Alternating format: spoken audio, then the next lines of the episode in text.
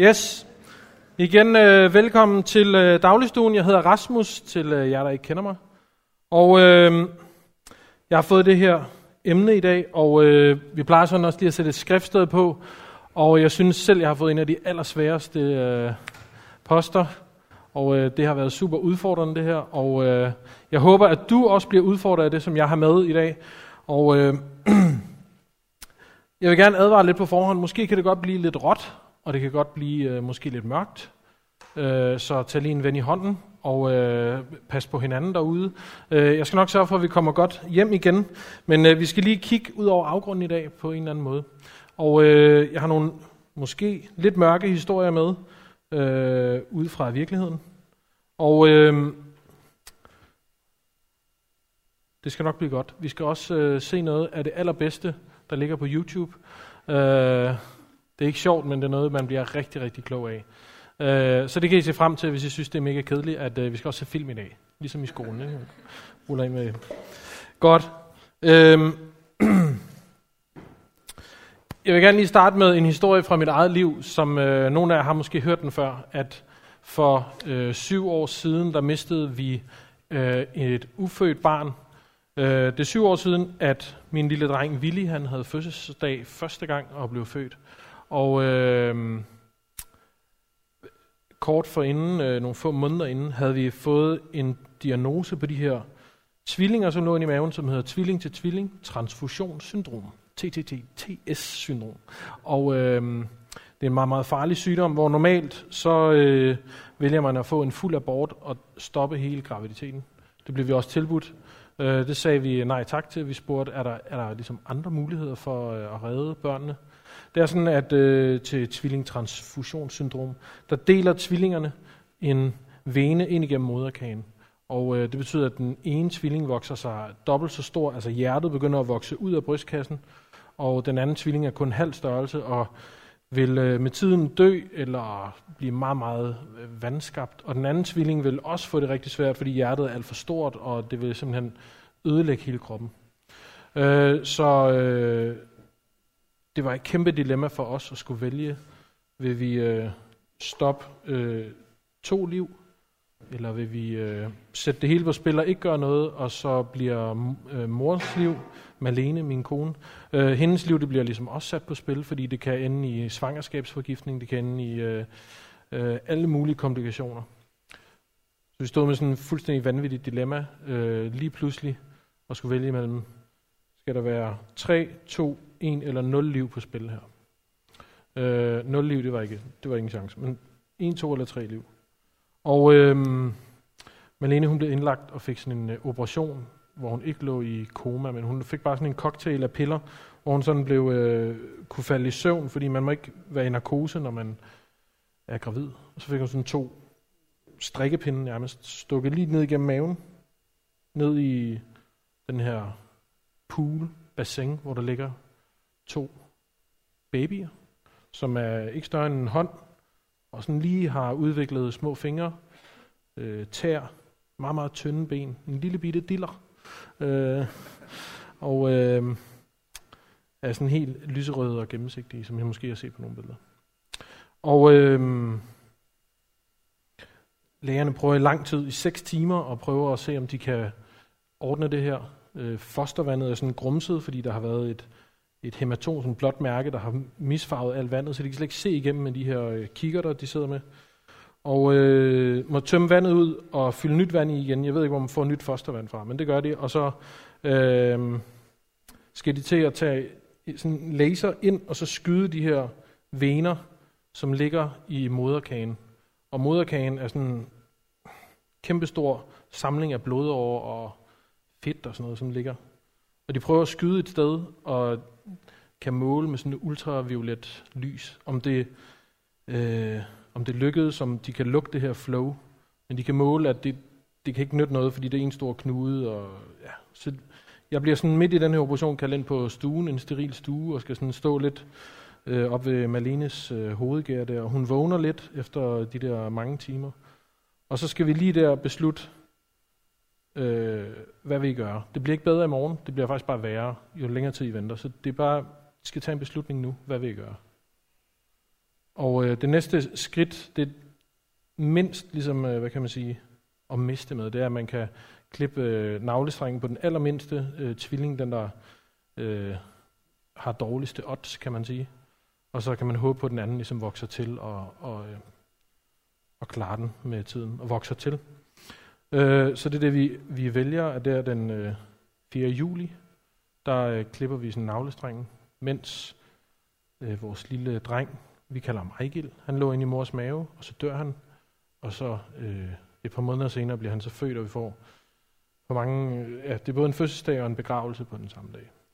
Øhm, og øh, i lang tid og stadigvæk, nu her, når der er sådan nogle mærkedage, Willy, som er den raske øh, dreng, tvilling, som er blevet født.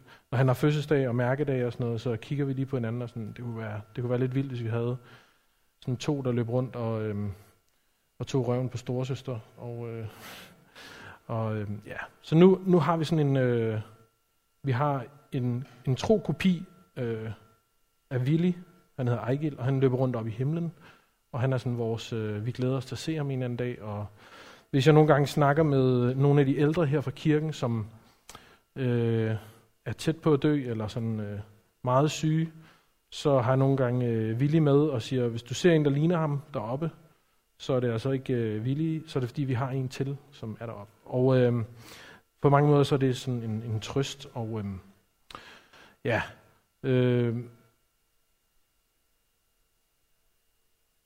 vi, øh, det er selvfølgelig sådan en historie, som vi bærer med, og øh, jeg øh, vil prøve at høre jer. Øh, sådan prøv, prøv lige at dele med den, du sidder ved siden af. En historie, som øh, handler, så den skal handle om, øh, hvis du lige tager top 5 over de gange, hvor du er blevet såret, så prøv lige at gå lidt ned i rækken, så det ikke er sådan helt vildt øh, selvudleverende. Øh, måske til, øh, fortæl nummer 5 historie eller sådan noget. Øh, eller noget, du sådan har det behageligt med at dele med den, der sidder ved siden af. Prøv lige at fortælle noget, øh, hvor du selv har oplevet, at du ligesom blev såret eller oplevede øh, smerte. Det kan både være fysisk eller psykisk. Øh, eller hvor du øh, ligesom øh, ja, blev såret. Jeg tror, jeg siger det. Prøv lige at køre, jeg, skal, jeg har sådan en her. Kører vi lige en videre. Ja. Det skal ikke være for vildt, vel? Og det skal bare lige være kort. Det får lige øh, to minutter til at dele en historie hver. Værsgo.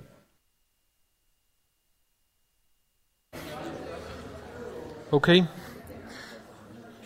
Øhm.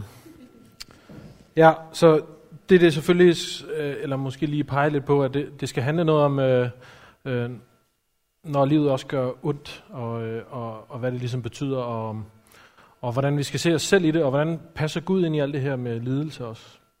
Øh, vi har haft for øh, sidste år, 11. september, hvis du vil høre det på podcast, har Kasper, øh, en af dem, som også plejer at stå her på scenen, forklaret noget omkring hele den her filosofiske øh, opstilling omkring, at Gud øh, god, når der findes smerte.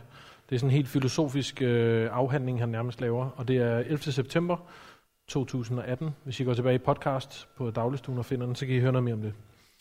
Og øh, det dykker rigtig meget ned i det her omkring smerte.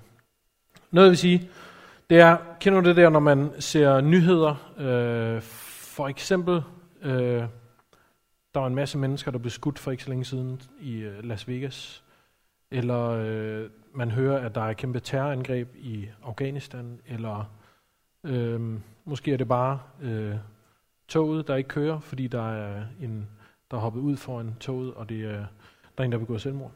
Øh, hvad er, det for, hvad er det, vi tænker lige da vi hører det der, de der rigtig, rigtig svære ting, de der ting, som ikke giver nogen mening?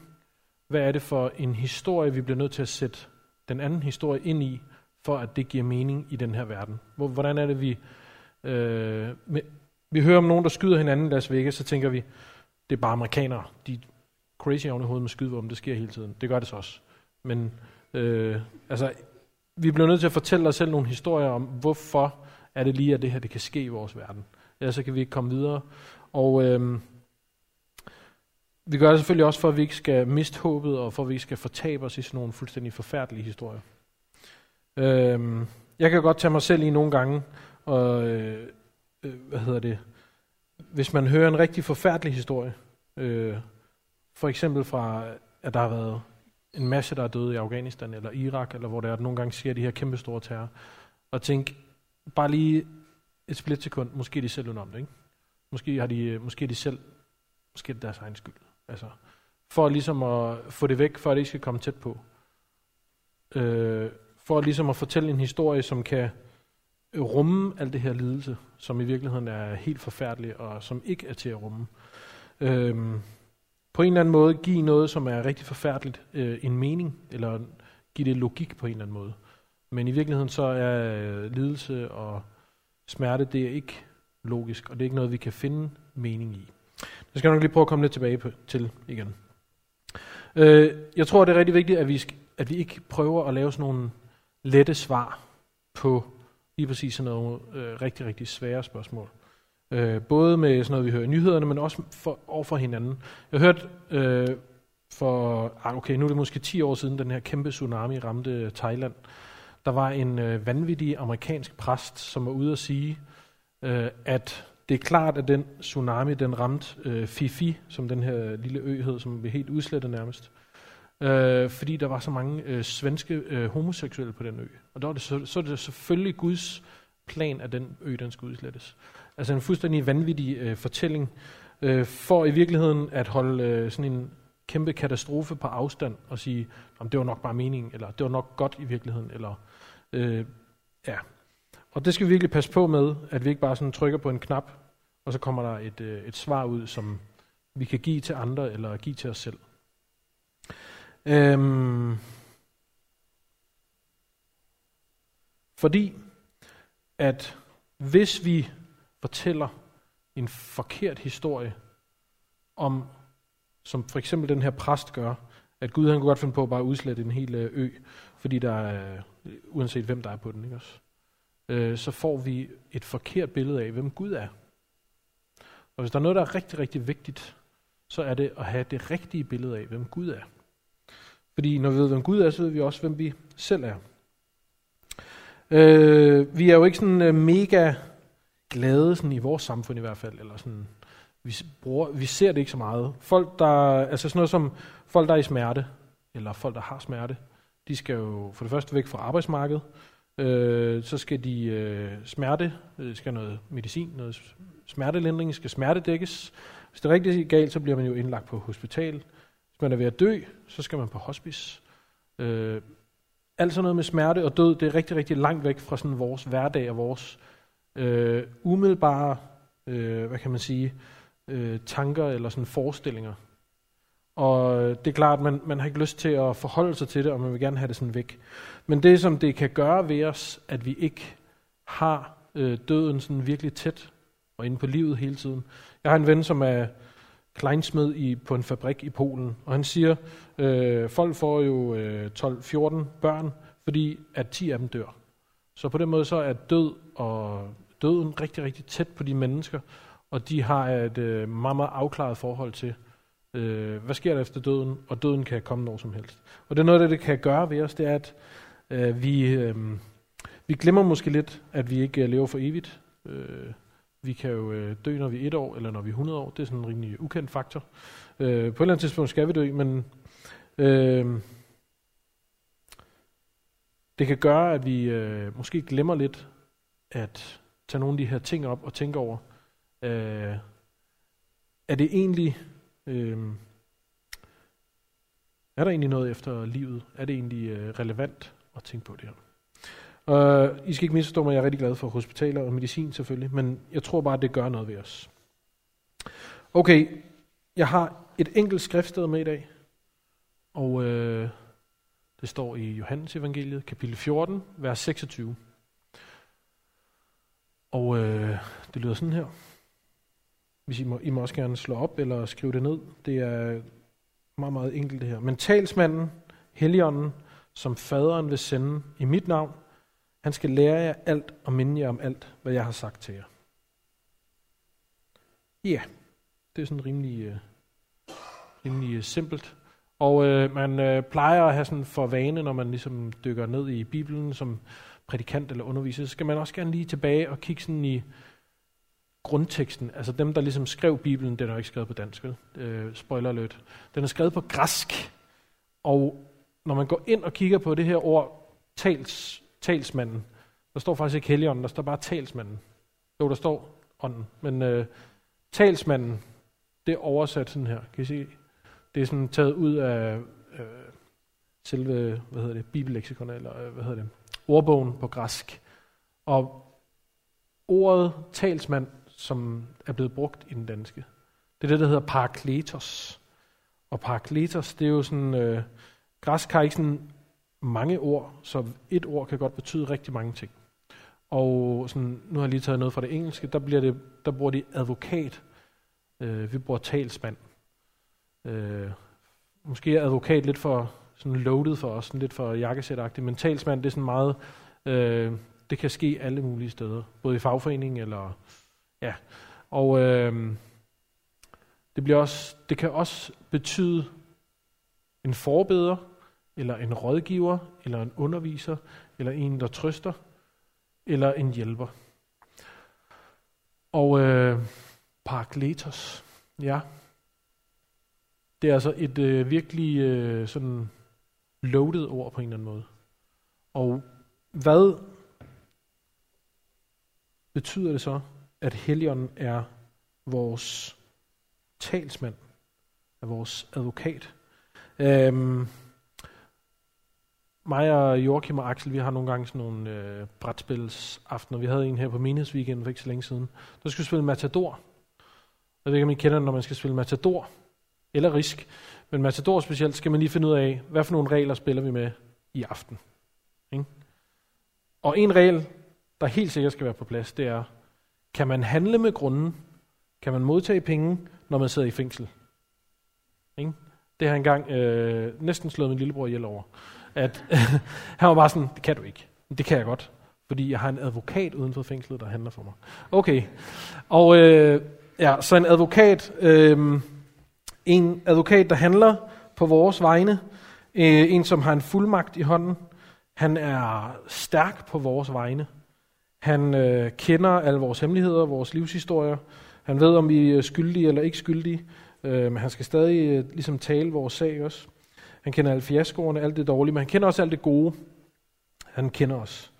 Og øh, vi får helligånd ind i os, når vi modtager Jesus. Når vi siger ja til at følge Gud, og når vi øh, giver vores liv til ham. Så er vi i gang. Så flytter Helligånden ind. Og så, øh, så går han i gang. Så bliver han vores advokat. Øh, hvor mange her har egentlig en advokat, eller en familieadvokat? Ikke særlig mange, fordi det er sådan noget mega dyrt noget. Det koster... Nasser har en, til sikkert at køre en øh, statsborgersag, ikke også? En dansk ja. Ja. Det er sådan noget mega dyrt noget, og det er noget mega vigtigt at have. Der er aldrig nogen, der kan ligesom øh, sagsøge dig, eller øh, komme efter dig, hvis du har en advokat, der er god nok. Okay, der står et andet sted i Romerbrevet, at øh, Helligånden, altså vores advokat, han går i forbøn for os. Og det er virkelig, det har virkelig haft svært ved at forstå. Det kan virkelig virke mærkeligt, at Helligånden er en forbeder for os. Fordi Helligånden er jo Gud. Men som I nok kan huske sidste gang, eller sidste gang igen, hvor Rasmus han forklarede, hvad er treenigheden egentlig? Så er der Gud, Fader, Gud, Søn og Guds Helligånd. Så på mange måder, eller på en måde, er der vores far i himlen, som har al magt. Men så er der også Helligånden, som bor i os nu, som er rådgiver, og som er advokat, og som er i vores hjerte. Og han går i forbøn for os hos faderen. Han kommer og øh, trøster os. Han løfter os op, når vi har brug for det. Og han øh, finder ud af, hvad vi har brug for, selvom vi ikke selv ved det. Hvis vi nu skulle finde ud af alt, hvad vi har brug for fra Gud, så ville det betyde jo, at vi kunne enten skrive det ned, eller formulere det, eller være verbale omkring det, og sige det, og formulere det fint i en bøn, præcis så Gud han kan forstå det, og så give os det. Men sådan er det jo langt fra altså, hele tiden. Øh, nogle gange så går vi jo bare rundt, det gør jeg i hvert fald, og bare er sur over et eller andet, uden at vide, hvad det er. Men der er Helligånden en, som øh, ved, hvad der er i vores hjerte, og som kan gå til faderen, og så kan skaffe os det, som vi har brug for. Så hvis vi er sure, så kan han skaffe os glæde. Øh, hvis vi er nedtrykte, så kan han skaffe os øh, styrke og løfte os op igen. Det er virkelig, virkelig mærkeligt, men det er også virkelig, virkelig vildt, at det er, næsten, det er næsten som at bruge snydekoder, snydekoder når man øh, spiller computerspil. Ikke? Altså at man øh, har sådan en, der kender en og arbejder for en over for den største kraft i universet, og vil en det bedste. Og øh, jeg tror også med tiden, så bliver vi opmærksom på selvfølgelig, hvad vi selv har brug for, og så kan vi også formulere det i bønder. Men han er en, som altid er i forband for os. Og der står også, at han græder for os. Og han øh, tryller, altså han, han beder for os. Og øh, jeg forestiller mig sådan, Helion ligger på knæ og skaffer os ting til os. Det er virkelig et, øh, et fedt billede, synes jeg, at, at have. Øhm, ja. Han gør det ikke på en voldsom måde, han gør det på en omsorgsfuld måde. Og han øh, er ligesom sådan en, ja, nu kan det godt lyde negativt, men sådan en støttepædagog for os. Ikke? Han giver ekstra danstimer, han sidder sammen med os, og han, han, øh, han hjælper os frem i livet med alt, hvad vi har. Øhm, han leder os, han støtter os, han hjælper os, og han vejleder os. Så fornyer han os, og han styrker os, og han forvandler os til det bedre. Øh, måske kan du tænke sådan, jeg har ikke lyst til at helligånden, fordi jeg er okay som jeg er. Jeg har ikke brug for at blive bedre. Jeg er apex, jeg er toptrimmet, og der skal ikke laves om på noget. Øh, men sandheden er, at vi har brug for hele tiden at udvikle os og blive bedre. Kom til at ligne Jesus mere, øh, sådan som han er et forbillede for os. Øh, forestil dig, at du møder en fra din børnehave eller din skole, som er præcis på samme måde, som da du gik i børnehave eller skole med ham. Stadig driller han dig med, at du har en kæreste og han har snot i hele øh, femøren, og han, øh, han har fået noget nyt tøj, men han er stadig lige så irriterende, som da han gik i børnehave. Øh, sådan er der ikke nogen, der har lyst til at være. Vi har lyst til at øh, strække os fremad. Vi har lyst til at blive styrket, og vi har lyst til at blive øh, bedre mennesker. Øh, ja, så en, en anden ting, jeg tror, at vi nogle gange kan tænke, det er, at Helligånden er sådan en øh, macho man. Han er en, der bare kommer og smadrer og vælter ind i vores liv. Eller på en eller anden måde er, er voldsom. Men øh, det er han overhovedet ikke. Han er blid. Han er kærlig. Han er en hjælper, en trøster, en ven, en vejleder. Og han er hele tiden ude af vores side, og han hjælper os, og han støtter os. Okay, så Når vi snakker om alt det her med, øhm, øh, ja, det her billede, vi lige hoppede forbi før. En dykker i ørkenen, ikke også? Hvis du forestiller dig, at du går helt tilbage til begyndelsen, til Edens have, til de første par kapitler i Bibelen, hvor det beskrives, hvordan alt er perfekt. Vi er skabt og lever i perfekt harmoni med naturen og i forhold i relationen til Gud. Og så hvordan vi falder og ender som sådan en malplaceret dykker i ørkenen, som på en eller anden måde, øh, altså du kan godt gå rundt, men du er på en eller anden måde flyttet fra det, som du var før. Det er sådan et billede på syndefaldet, at vi er skabt til noget, men vi er flyttet fra det. Vi er lige lidt ved siden af. Du, er, du skulle lige være nede i søen, nu er du ude i en ørken. Øh, og på den måde så øh, øh, kan det give mening når vi snakker om, at Gud han trøster os. Fordi, øh, hvordan giver det mening, at Gud han trøster os? Kunne han ikke bare fjerne al smerte? Kunne han ikke bare ligesom fjerne al øh, sorg og alt det ondskab, som findes i verden? Jeg har en ven, som er øh, øh, en rigtig dygtig øh, præst og teolog, og øh, øh, han bor i København, og han, havde, øh, han var øh, født med sådan en mærkelig, øh, nu kan jeg ikke huske, hvad det hedder, men sådan en ting i hans arm, hvor øh, sådan hen på aftenen, så begyndte den at sove, hans arm, og sådan at prik, og øh, helt vildt. Så skulle han ind og opereres for den, og han fik sådan noget op i, øh, hvad hedder det, centralnervesystemet, rygsøjlen, hvor de lægerne skød sådan noget øh, plastikagtigt noget ind i hans øh, nerver, og så skulle det ligesom danne sådan en falsk blodprop, så at øh, de ligesom kunne lukke for det der mærkelige noget. Men der skete det, at den her falske blodprop, den ligesom kom igennem systemet, og så ud et andet sted, og så blev hele hans øh, tilstand endnu værre. Han vågnede op efter operationen, og hele hans, hans krop føltes som om det bare brændte hele tiden. Og han øh, skreg, at de skulle bare slå ham ihjel, øh, og at vi behandler dyr bedre end det her. Hvorfor kan I ikke bare... Han, ville bare han, altså, han var ulidelig smerte. Og selvfølgelig blev det sådan en lille bitte smule bedre, men hele tiden stadigvæk nu har han sådan i konstant smerte. Han er kronisk syg. Og øh, vi skal virkelig passe på, både som kristne, men også som mennesker, at prøve at forklare, øh, hvorfor kronisk smerte og kronisk sygdom, det giver mening. Fordi det gør det bare ikke. Øh, man kan ikke kigge ind i sådan det der smerte, helvede, og så tænke, her kan jeg godt finde noget mening. Men vi kan godt kigge den anden vej. Vi kan godt kigge til Gud, og så tænke, eller og så se det her øh, oprindelige sted, hvor vi kommer fra. Og det, det, det giver mening. Det giver mening at være i et fællesskab med Gud, og det giver mening at være i et fællesskab med andre kristne. Øhm,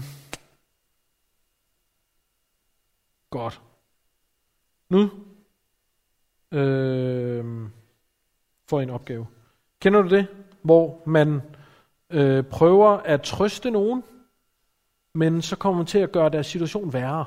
Altså, man vil gerne sige noget. Øh, for eksempel, hvis du har en kone, øh, og øh, hun har ondt i maven, måske en gang om måneden, og man øh, prøver at komme med noget koldt, og så har hun i virkeligheden brug for noget varmt. Øh, øh, eller kender du... Øh, ja, okay, I ved godt, hvad jeg snakker om. Kan I ikke lige prøve at dele med hinanden en, øh, en historie, øh, hvor du fejlede med at trøste en anden? Og øh, nu må jeg gerne bare give den gas. Øh, find den værste historie frem. Og øh, hvor du virkelig kom til at jogge i spinaten. Okay? Øh, tre minutter, værsgo. Okay. Vi skal øh, med det her i mente, som I lige har fortalt til hinanden, så har jeg en, en øh, rigtig, rigtig, rigtig, rigtig, rigtig god film med. Og den tager ikke engang tre minutter. Og den handler om det her med, hvad siger vi til hinanden? Hvordan trøster vi hinanden, når der er nogen, der virkelig har, øh, har det dårligt eller oplever smerte? Øh, jeg oplevede selv, det kan jeg godt lige fortælle, en historie. En, øh, jeg arbejdede i et køkken i København, øh, ude hos SAS, og jeg mistede det her ene barn. Og der var en, der prøvede at ligesom klappe mig lidt på skulderen og sagde, i det mindste så har I i hvert fald en dreng, ikke? Øh, og jeg ved ikke, om du kender det der med, at man prøver sådan at øh, lige måske, ah, så slemt er det ikke. Øh, og det er selvfølgelig altid i god tro, man gør det, eller i, i den bedste mening, men det kan virkelig øh, også øh, gøre noget rigtig dårligt. Det, den, det handler den her film om, og øh, håber, der er danske tekster på.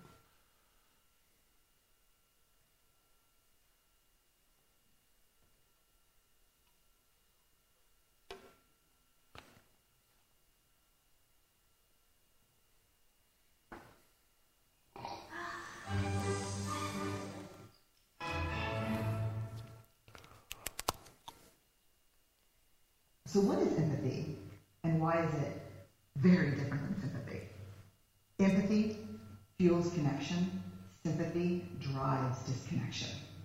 Empathy, it's, it's very interesting. Teresa Wiseman is a nursing scholar who studied professions, very diverse professions where empathy is relevant, and came up with four qualities of empathy perspective taking, the ability to take the perspective of another person or, or recognize their perspective as their truth staying out of judgment, not easy when you enjoy it as much as most of us do. Recognizing emotion in other people and then communicating that. Empathy is feeling with people.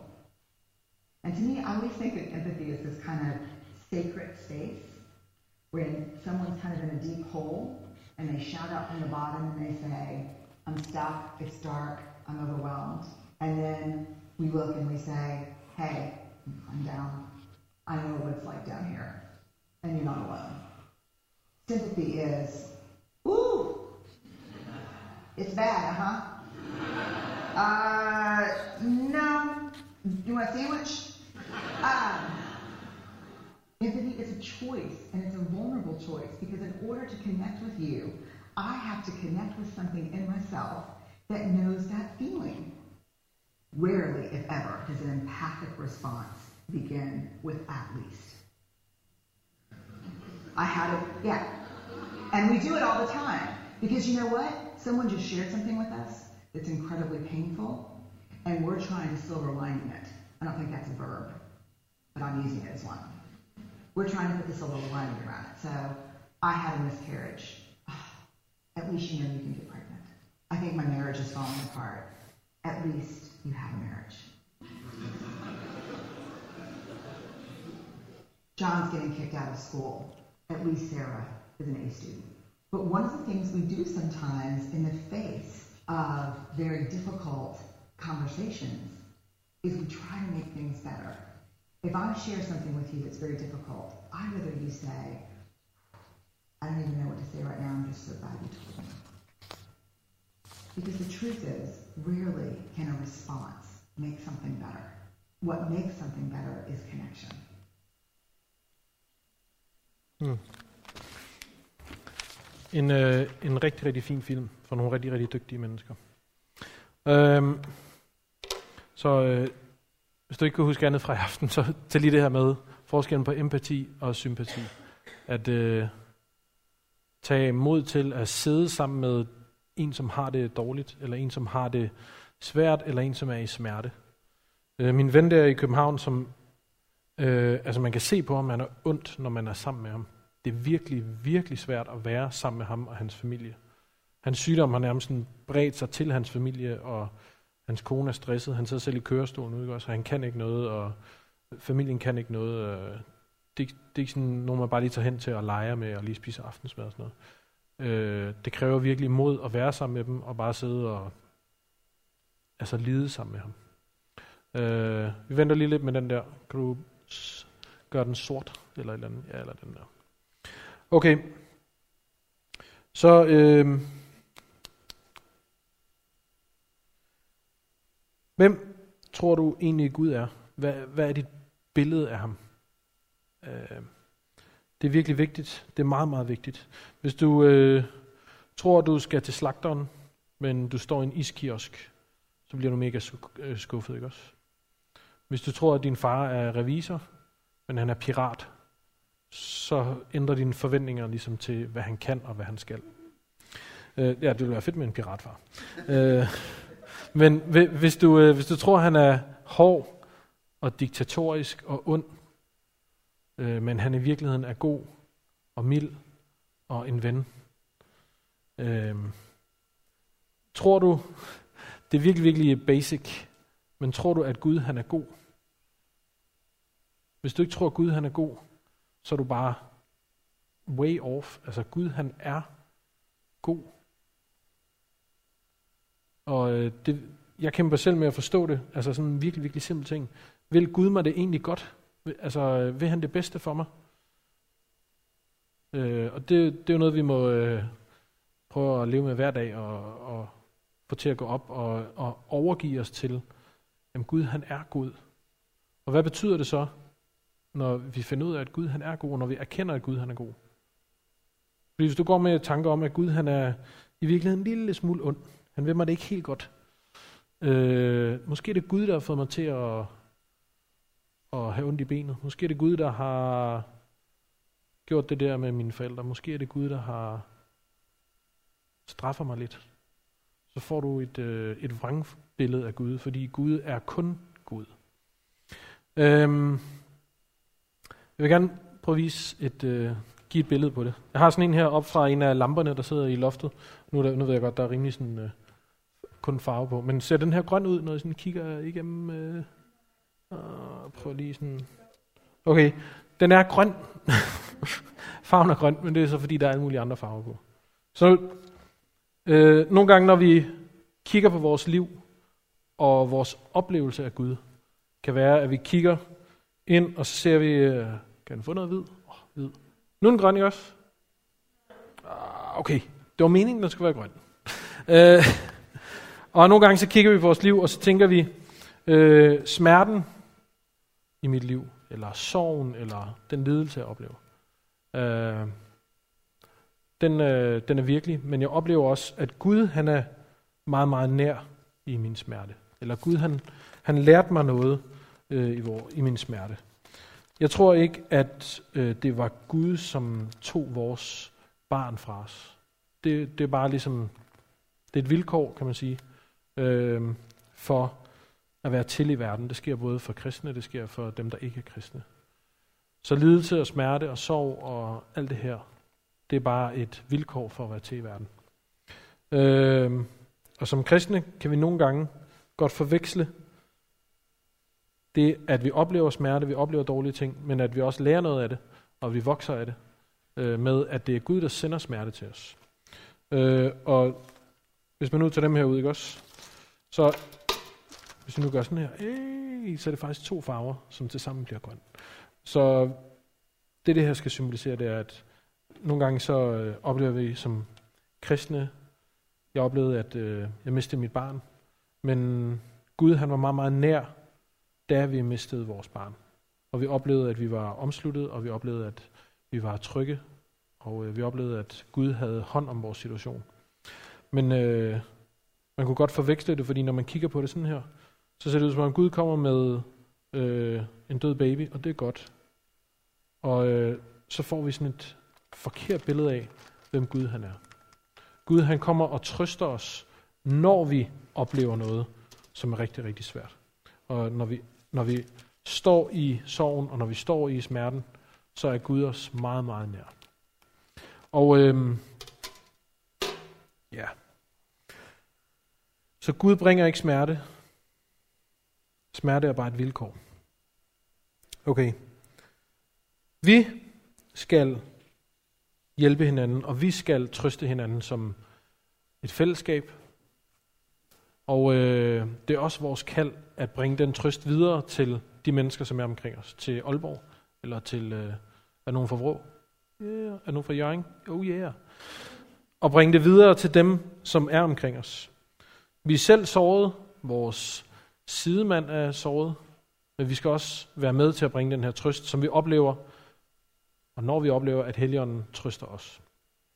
Øh, min ven, der som er øh, også teolog og også øh, en kæmpe filosof efterhånden, han siger, øh, han er amerikaner, we are wounded warriors.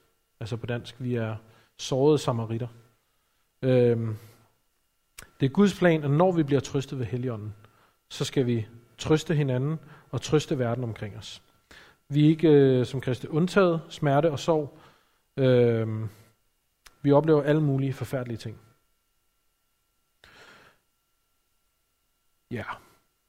Så vil jeg sige til dig, uanset hvem du er, at du har et hjem her i dagligstuen. Du har et hjem her i Betel. Og øh, det er meningen, at alle skal føle sig hjemme og føle sig velkommen her. Og øh, ved jeg godt, øh, adventiste drenge der, de, er, de har også et øh, hjem herover. Men vi har, vi har, ja, fedt. Tak for det. Og øh, jeg håber, at du vil kalde øh, det her sted for dit hjem, og du vil kalde øh, dagligstuen for, og, det, og det, de mennesker, som er her for din familie. Det er ikke meningen, at vores fællesskab her, der skal være sådan en plaster på såret med alle de ting, som vi oplever. Det er faktisk meningen, at det skal være et svar på mange af de ting og de forfærdeligheder, som vi oplever i verden. Øhm, det er meningen, at vi skal spejle Guds rige ud til den her verden. Noget af det, som øh, min mor hun arbejder i psykiatrien, hun har arbejdet på den lukkede afdeling i 20 år, og hun siger noget af den, den enkelstående stærkeste faktor for, at psykisk sygdom det bliver værre og bliver stærkere hos en patient, det er ensomhed. Hvis man går alene med for eksempel psykisk sygdom, det kan også være med skam, det kan også være med ja, bare sorg. Hvis man går alene med det, så bliver det bare værre. Det, det bliver fordoblet, og det, bliver, det vokser. Men noget af det, der kan ligesom dræbe ensomhed, det er relationer, og det er, det er fællesskab. Det er det, som vi har her. Så øh, lad os få noget mere vaffelquiz, lad os få noget mere brætspil, lad os få noget mere dagligstue, lad os få noget mere fællesskab. Det er det, vi kan gøre, og øh, hvis vi er seriøse om fællesskabet, så kan vi gøre noget ved al den smerte, og, og, øh, og vi kan være en trøst for verden med vores fællesskab, hvis vi er seriøse omkring det, og hvis vi bidrager, og hvis vi forpligter os på fællesskabet. Så når vi øh, øh, møder ind her i huset, hvad, hvad er det, hvem er det så, vi ser? Går vi bare hen til dem, vi kender? Eller søger vi også nogle af dem, som måske synes, at de står alene? Eller som ikke kender nogen? Eller som har brug for at kende nogen? Eller som er for første gang? Det er så mega vigtigt, at folk kan føle sig velkommen, og øh, at alle er med til at invitere alle med, og åbne øh, det her hus op, så alle kan føle sig hjemme her.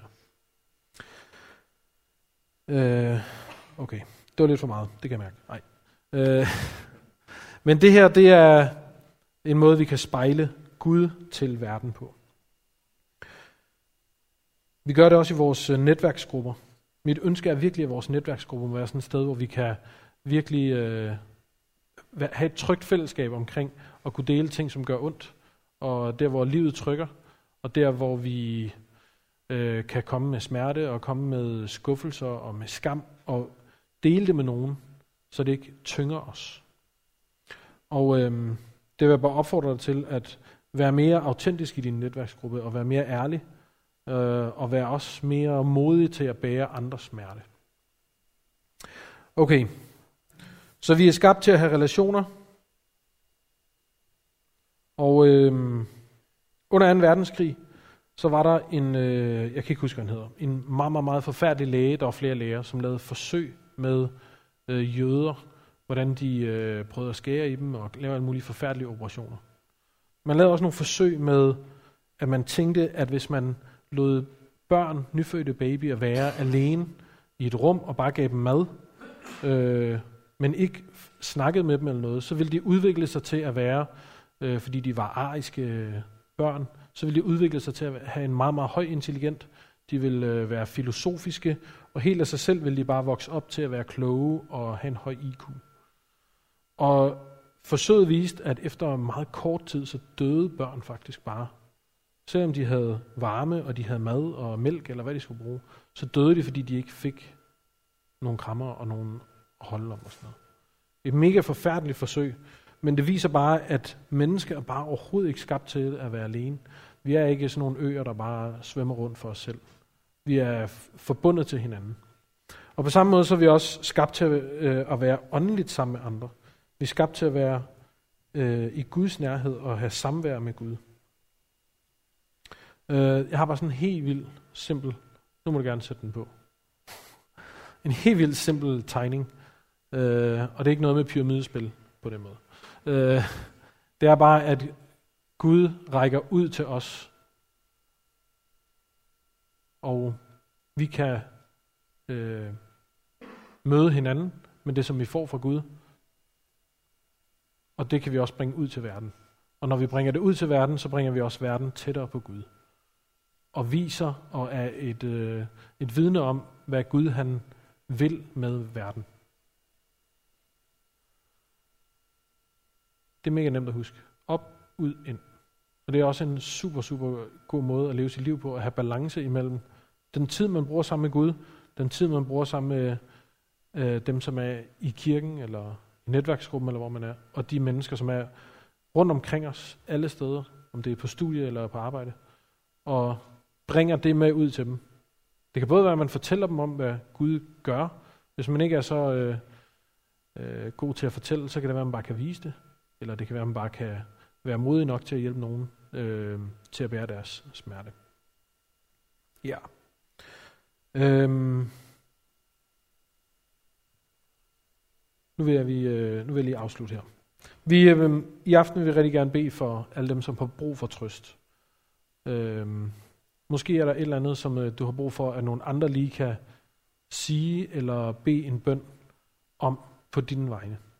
Og det er også det, vi kan med det her fællesskab. Øh, vi har øh, fået vores øh, seniorpræst kørt ind igen.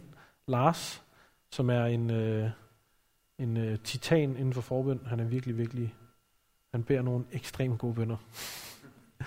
øh, og han, øh, er moden i det her. Og vi har også et par andre forbedere, som øh, vil stå herover. De har også nogle hvide skilte på, og de vil rigtig gerne bede med dig. Hvis du øh, oplever, at du øh, er syg, så tror vi på, at Gud han kan helbrede dig. Det har han lovet, og Jesus han viser det selv, da han går på jorden. Da Gud selv kommer ned til os, der er der masser af bekræftede eksempler på, at der sker guddommelig helbredelse. Så det tror vi også, Gud han kan gøre i dag. Og øhm, hvis du går med skam, en følelse af ikke at øh, slå til, eller være forkert, være ved siden af dig selv, øh, ikke at kunne leve op til det, som du føler er øh, kravene til dig, så vil vi også rigtig gerne bede for dig. Øh, vi vil rigtig gerne øh, bede Gud om at komme og være den, som forvandler dig. Og være med til at bære det for dig. Øh, vi vil gerne bede øh, for dig, hvis du har lyst til at øh, tage imod Gud. Hvis du aldrig har sagt, Jesus, jeg vil, jeg vil følge dig. Du skal være min herre. Du skal være den, der øh, bestemmer over mit liv. Så vil vi også gerne bede med dig.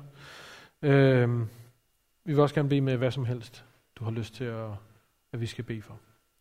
Det er måske, også, måske har du også lyst til bare at snakke om et eller andet, og øh, følge op med en bøn. Det vil vi også rigtig gerne gøre med dig.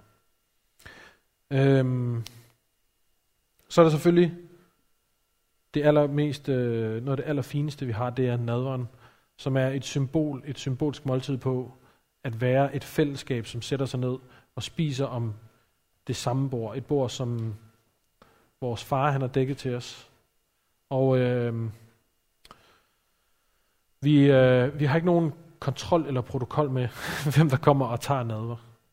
Vi har bare lyst til, at øh, du skal vide, hvad det er, nadveren den betyder.